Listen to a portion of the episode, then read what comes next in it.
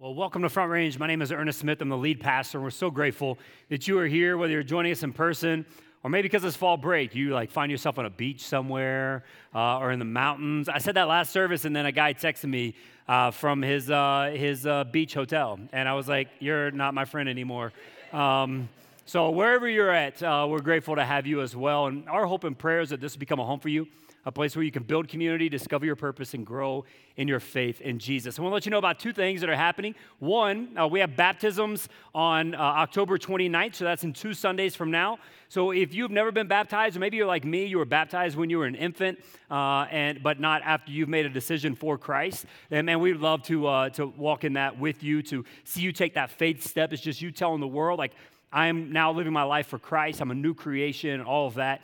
Uh, so if you've never had that or uh, you'd like that opportunity, you can just uh, go to our website or you could check the baptism box on your Connect card and we'll follow up with you and make sure that you've got all of the details for that. the second thing I want to let you know is that right now, and this is for those of you who call Front Range home. So if this is your first time or if you're still like, ah, I'm not sure yet, then, then disregard. But if you call Front Range home, then uh, right now we're in a campaign called For the Church for the City. We started it last year and we said, hey, in order for us to get into a permanent home, we bought the land, uh, we, uh, we have the, the, the funding uh, secured. Uh, we just did a groundbreaking a couple weeks ago. We're waiting on the people that are building it. Uh, they're finishing up the, um, uh, the library. So once they get done with that, then they'll move over to ours. And so God has been super faithful. But the only way we get into a, a permanent home is to be able to raise four million toward that. That's not the whole price of it, uh, but we need to be able to raise that to get into it. So we, we did this campaign last year. Uh, we fell a tiny bit short of, of that goal.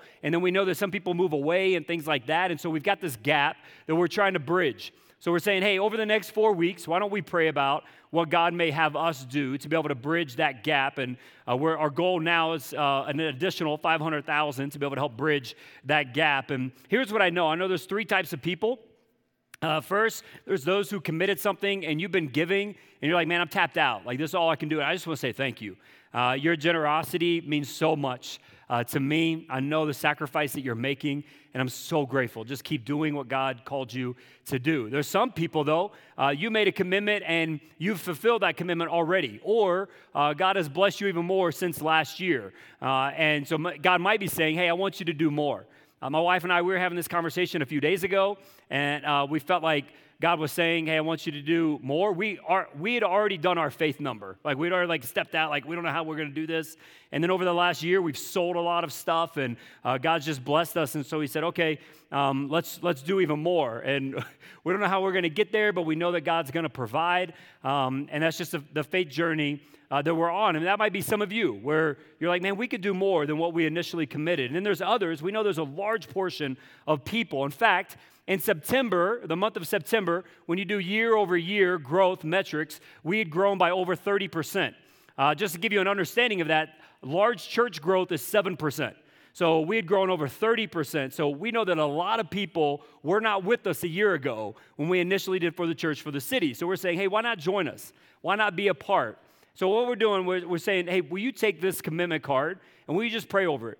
And we pray over for over the next couple of weeks, just saying, hey, God, what is ours to do? We don't believe that we're, we're that everybody's going to give equally, but we want everybody to do something to be a part in some form or fashion if this is your church home. And we're going to have a big commitment Sunday uh, on, uh, on October 29th. Do not miss it. It's going to be so much fun. We've been planning this day. There's going to be so many fun activities for the kids, for us, for, for everybody. So don't miss it. But then on that day, we're going to say, hey, all of us are going to bring this and let's just see what God does. Let's see um, uh, how God shows up in a, in a supernatural way and provides for us uh, in, in this future home. I was reading this passage. I just want to read it to you uh, real quick. It's Philippians chapter 4, verse 16 and 17. This is Paul, who we've been studying. He's writing to the church in Philippi, and he says this For even when I was in Thessalonica, you sent me aid more than once when I was in need. So when I had needs, when the ministry had needs, when I, I needed to eat or the ministry needed to grow and we needed help, you guys gave to this. Verse 17, not that I desire your gifts, I don't desire your money. He says, What I desire is that more be credited to your account. When I read that, I was like, Man, that's pretty fascinating that, that God's ledger book looks different than ours. Like heavenly bookkeeping is a little bit different than our bookkeeping. Like what Paul is saying here is that because you gave and people came to Christ through this ministry, somehow that's going to be attributed to you in heaven. Now, I don't know what that means. I don't know what that looks like. I'm super excited that one day I'm going to have the opportunity to be able to go, man, look at all these people that came to Christ because of this church, because of the generosity of people in this church. Like somehow that's going to be attributed to your account.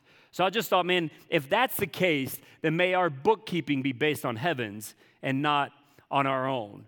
So, my prayer is that all of us would join in in some way and that God would do something supernatural so we can get into this building. In fact, let's pray together. Father, we come before you and I just thank you, God. I thank you for your mercy and your grace in our lives. I thank you that each one of us is in a different place. And some of us, God, we're just plugging away. And God, I thank you for those people. And I pray that, God, you would just help us to keep being faithful with that. And Father, for others of us, God, you've uh, for some reason given us more, or given us a way to uh, redo our budgets or whatever. God, help us to say, God, what is ours to do? How, is there something more that we can do? And then, God, for those of us who are new, uh, who weren't here last year, God, I pray that you would tell us, God, how we can get engaged, how we can get involved. And God, use this for your glory. God, use this to reach this town and beyond. God, use this to reach our community and so we can better serve people and love people. And we're just grateful. We're grateful that we even get to have this opportunity and the growth we've had and all the things that you're doing. God, we give you the honor and glory in Jesus' name. And all God's people said, Amen. Hey, have you ever thought about the dreams that you have in life? Like, what dreams do you have?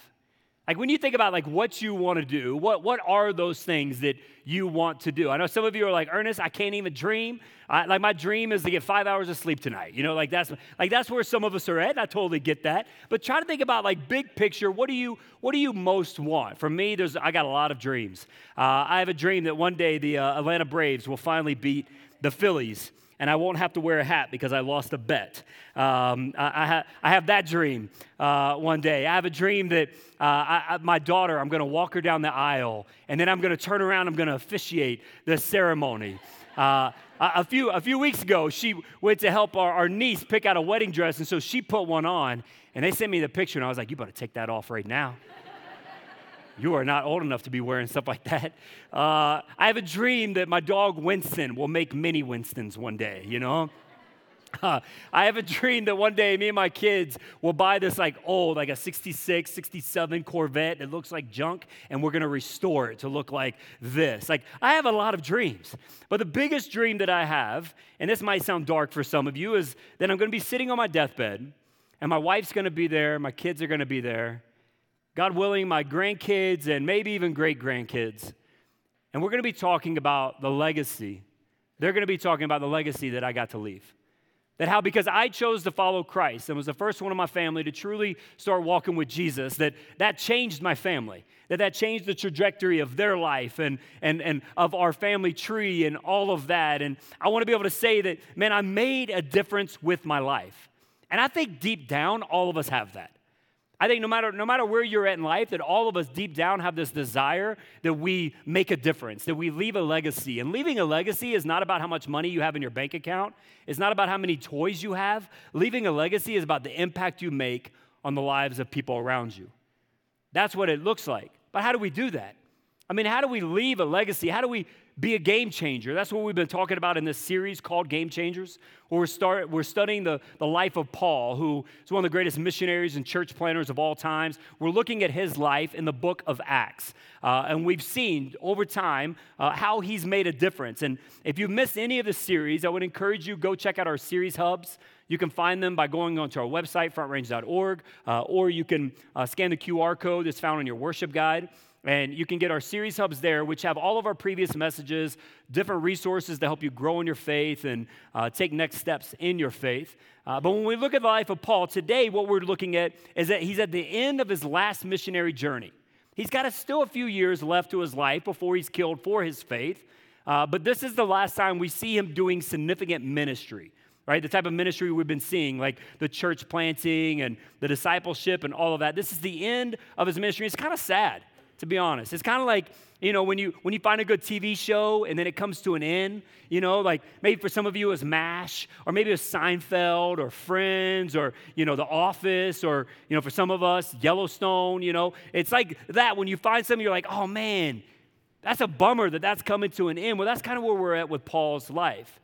We've seen him proclaim the gospel to some of the most challenging places. He's been beaten, arrested, thrown in, in prison for his faith. Uh, we've seen him reason with some of the most intelligent humans in Athens.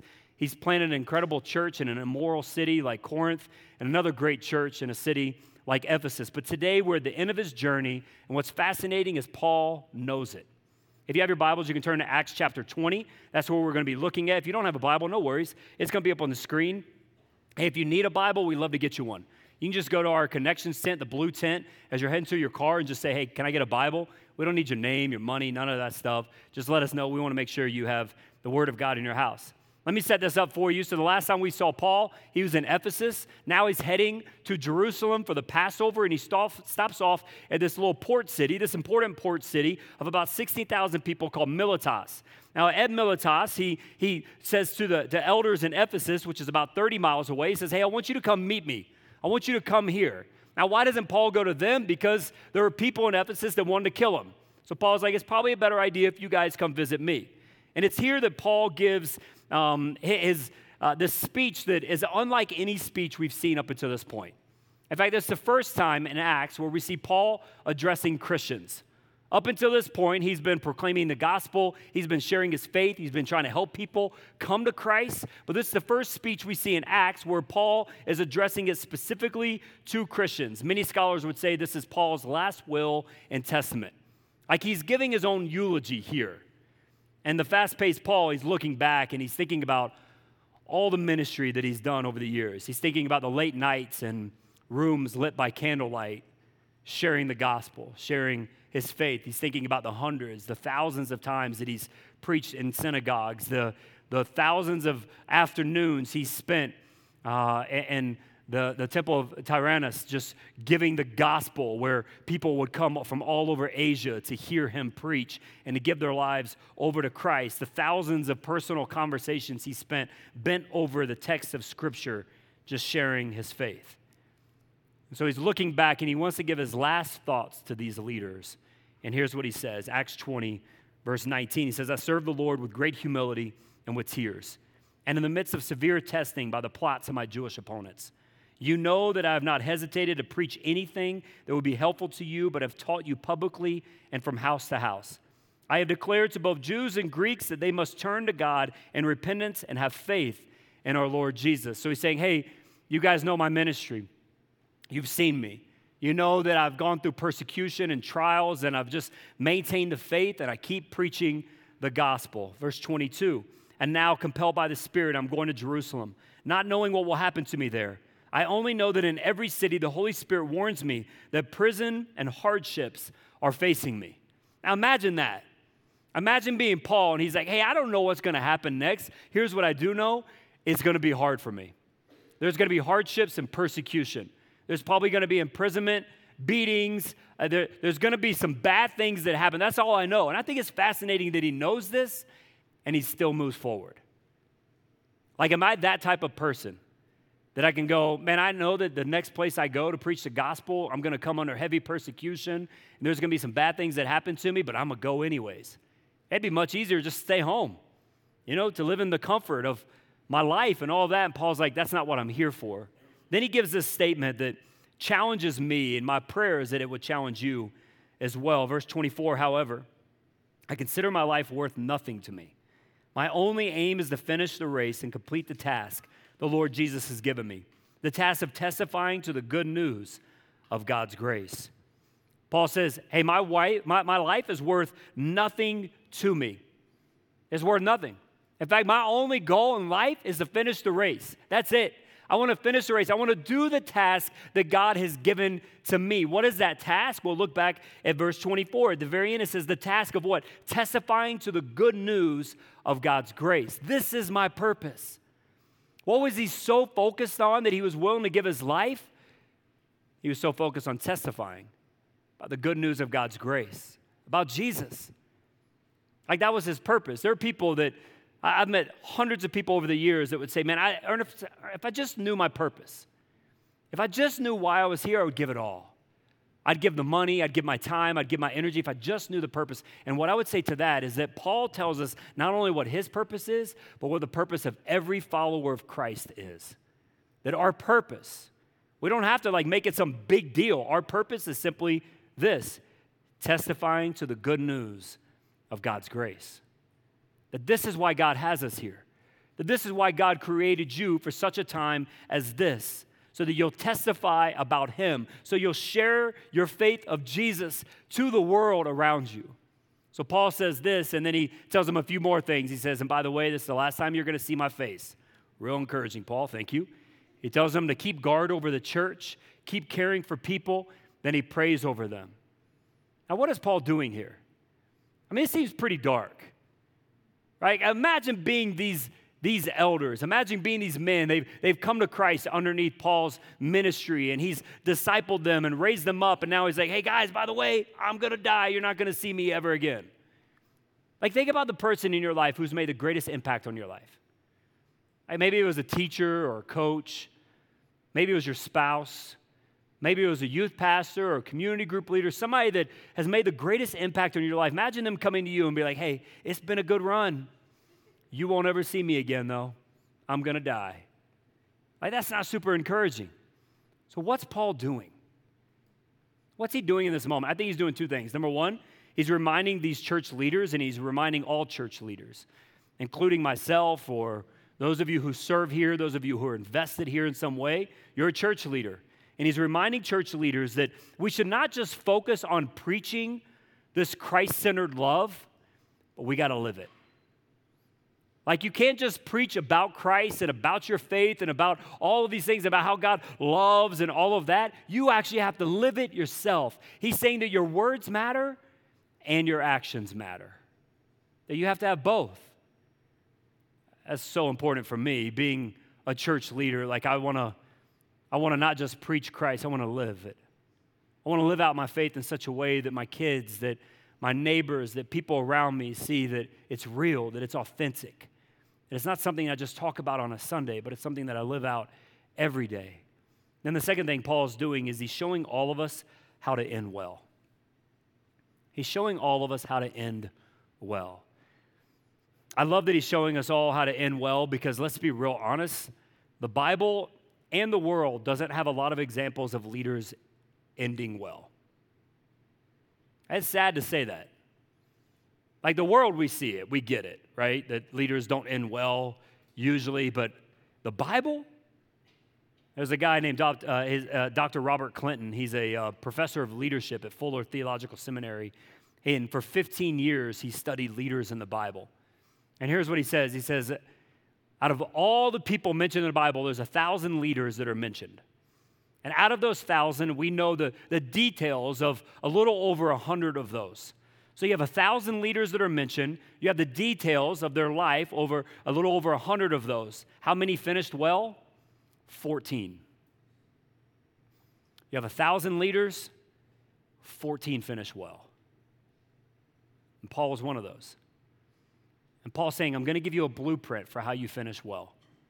Now, some of you may be thinking, Ernest, this is great, but I'm, I'm 23 or I'm 33 or I'm 43 or whatever number you want to give to it. Like, I'm, I'm not thinking about finishing my life at this point. Like, I've got a lot of other things I'm doing. I'm trying to raise my kids. I'm trying to start this business, whatever it may be. I got a lot of things going on. I get that, but here's what I would say if you're not focused on ending well now, you'll never hit that goal. Like, there's no like when you turn 65 and when you turn 85 and when you turn 105, then you start thinking about this. You've got to start thinking about it now. If it's not a goal now, you'll never reach it. You'll never hit it. You'll never finish well. And so, as we dived into this topic as a team, we just thought, man, I'm probably not the guy to say how to finish well, right? Like, that's just not probably where I'm at right now in my life. I'm not finishing right now. And so I thought, well, how can we share this? So, what I did is I asked one of our elders, a guy who's older than me, a guy who, who's more wise than me, a guy who serves and loves people better than me, and I just said, hey, can I sit down with you and talk about finishing well? So I did that with Steve, and take a look at this.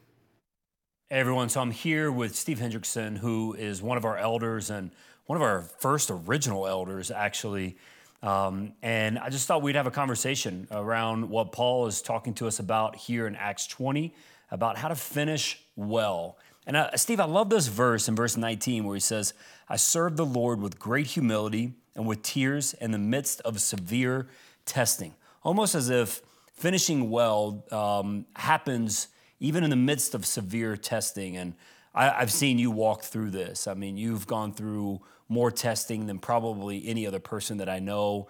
Um, you're married to an incredible woman now, but when I met you, you were married to another incredible woman who eventually passed, uh, passed away of cancer. And um, your daughter, one of your daughters, uh, passed unexpectedly a couple years ago, and you just found out that another daughter has cancer, and a son-in-law has some medical. You've that's not including your own health struggles and house things and just all the things that you have going on. Um, how have you kept your faith and remained in your faith and grown your faith through the severe testing? Well, first of all, I'm just a, an ordinary guy. I don't have superpowers, but I do have a super God. And uh, I've learned to uh, lean into God. You know, it's easy to kind of say God is good all the time, all the time God is good. Uh, it's a fine saying, but when we get that gut punch that causes us to fall over, um, how quickly do we say God is good and I trust Him? So it's a it's a process of preparing ourselves for, you know, those inevitable things that happen in life. You have to come to the place of realizing I got to let God be God. And I may not understand a lot of things and and I may have a lot of questions.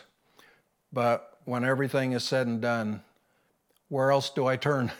Who else do I go to but God?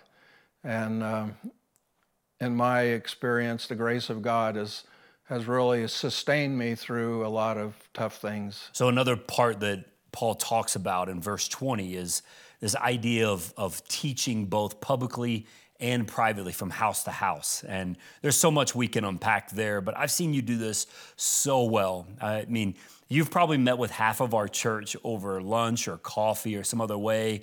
Talk to me about how uh, teaching both publicly and privately helps you to finish well. Well, you know, you have to decide um, what you want to be. and you can be a spectator and watch the game, and uh, life goes pretty well.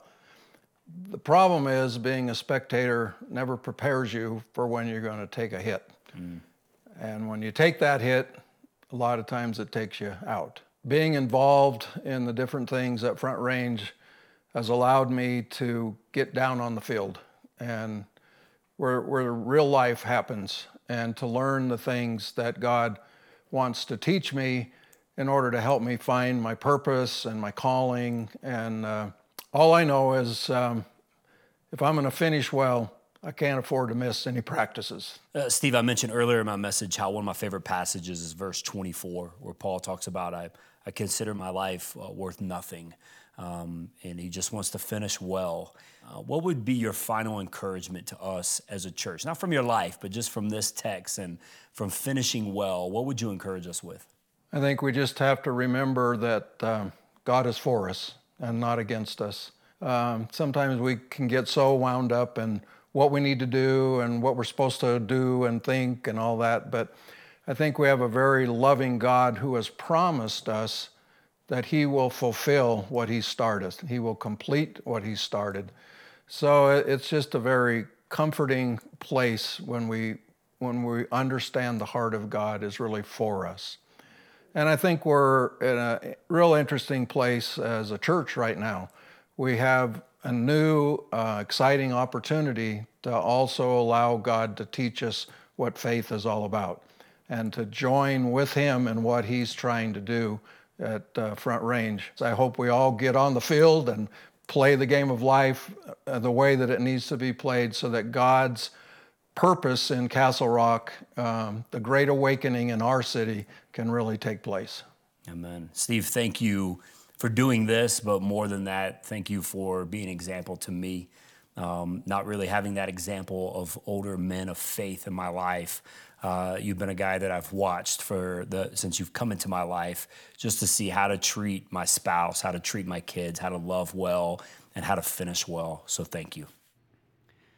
You know, as I was um, just rewatching this video and listening to his answers, uh, it just makes me think. Okay, what what is what is our next step? I think for some of us, the next step is to just know, man, that God is for you and don't give up. Like some of you are walking through some really hard things right now. And Paul says early in this passage that, and even in the hard stuff, even in the, the challenging times and the people that were coming against him, like he kept the faith. And I don't know what you're walking through, I don't know what you're dealing with, but don't give up. A buddy of mine who works for one of the funeral homes in town, he told me that We've had over 10 suicides in the last four weeks. Don't give up.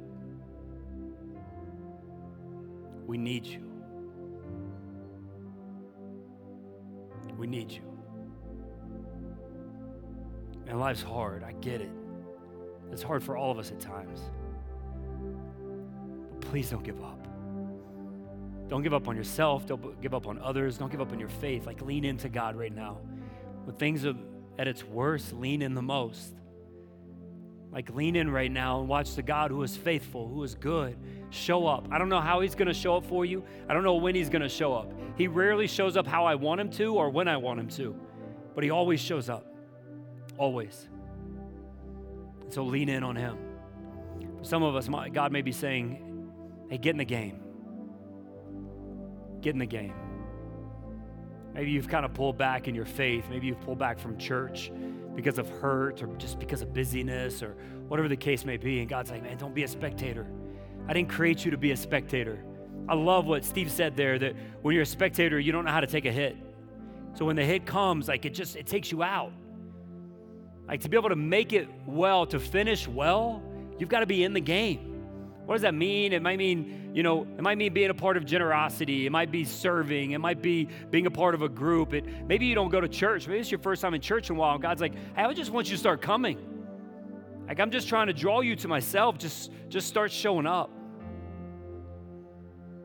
God might be saying to you, get in the game. Like you've been on the sidelines for too long. Don't wait anymore. Just jump in.